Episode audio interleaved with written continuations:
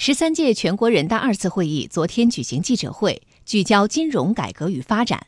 央行行长易纲与三位副行长一起亮相，就货币政策、民企小微融资等焦点问题回答记者提问。这场记者会亮点颇多，透露出许多重要信息，比如中国稳健的货币政策内涵没有改变，将着力缓解企业融资难、融资贵问题等等。来听央广经济之声记者童亚涛的报道。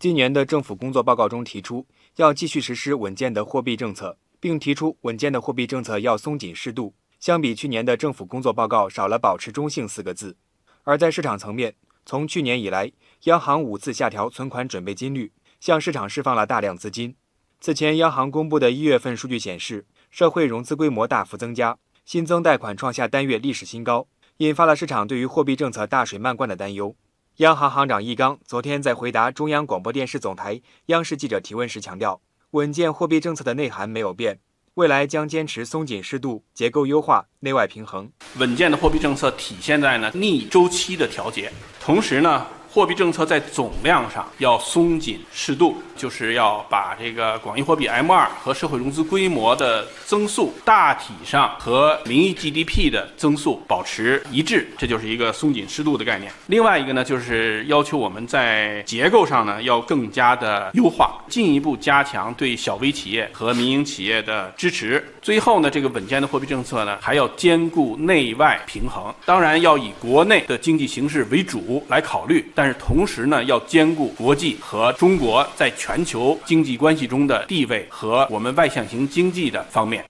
进一步加强对小微企业和民营企业的支持，是稳健货币政策的题中之意。就在记者会前一小时，央行发布的最新数据显示，今年前两个月，反映实体经济从金融体系获得资金的社会融资规模新增五点三万亿元，同比多增了一点零五万亿元；人民币贷款新增四点一一万亿元。同比多增了三千七百四十八亿元，其中票据融资增加了六千八百五十五亿元，在支持实体经济，尤其是中小企业融资方面发挥重要作用。不过，这也引发关注，是否存在套利或者资金空转等问题？对此，央行副行长、国家外汇管理局局长潘功胜回应说，没有出现大规模空转，央行将加强票据融资利率和资本市场利率之间的联动和传导。对于可能存在的套利和资金空转保持警惕，因为票据的融资的期限比较短，它的特点呢是期限短、便利性高、流动性强，所以它一般是中小企业的重要融资渠道。那么前一段时间呢，这个票据利率的这个持续的下行，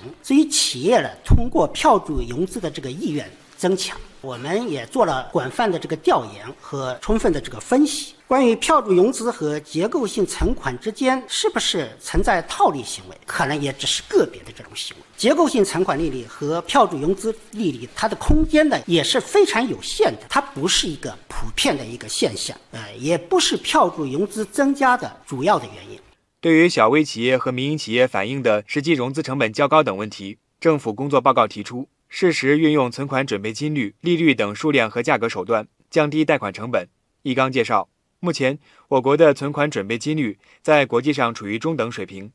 企业感受到融资成本较高，主要是风险溢价较高造成的。未来将通过利率市场化改革等手段，降低风险溢价。进而促进实际利率的降低。第一个途径呢，就是利率市场化改革。我们要通过改革来消除在利率决定过程中的一些垄断性的因素，更加准确地进行这个风险定价。这样通过更充分的竞争呢，使得风险的溢价呢来降低。第二个途径呢，就是供给侧结构性改革，它可以提高信息的透明度，完善破产制度，提高法律执行的效率，还有降低这些费率。那么这些供给侧结构性改革呢，都可以降低实际的交易成本，会使得这个风险溢价呢降低。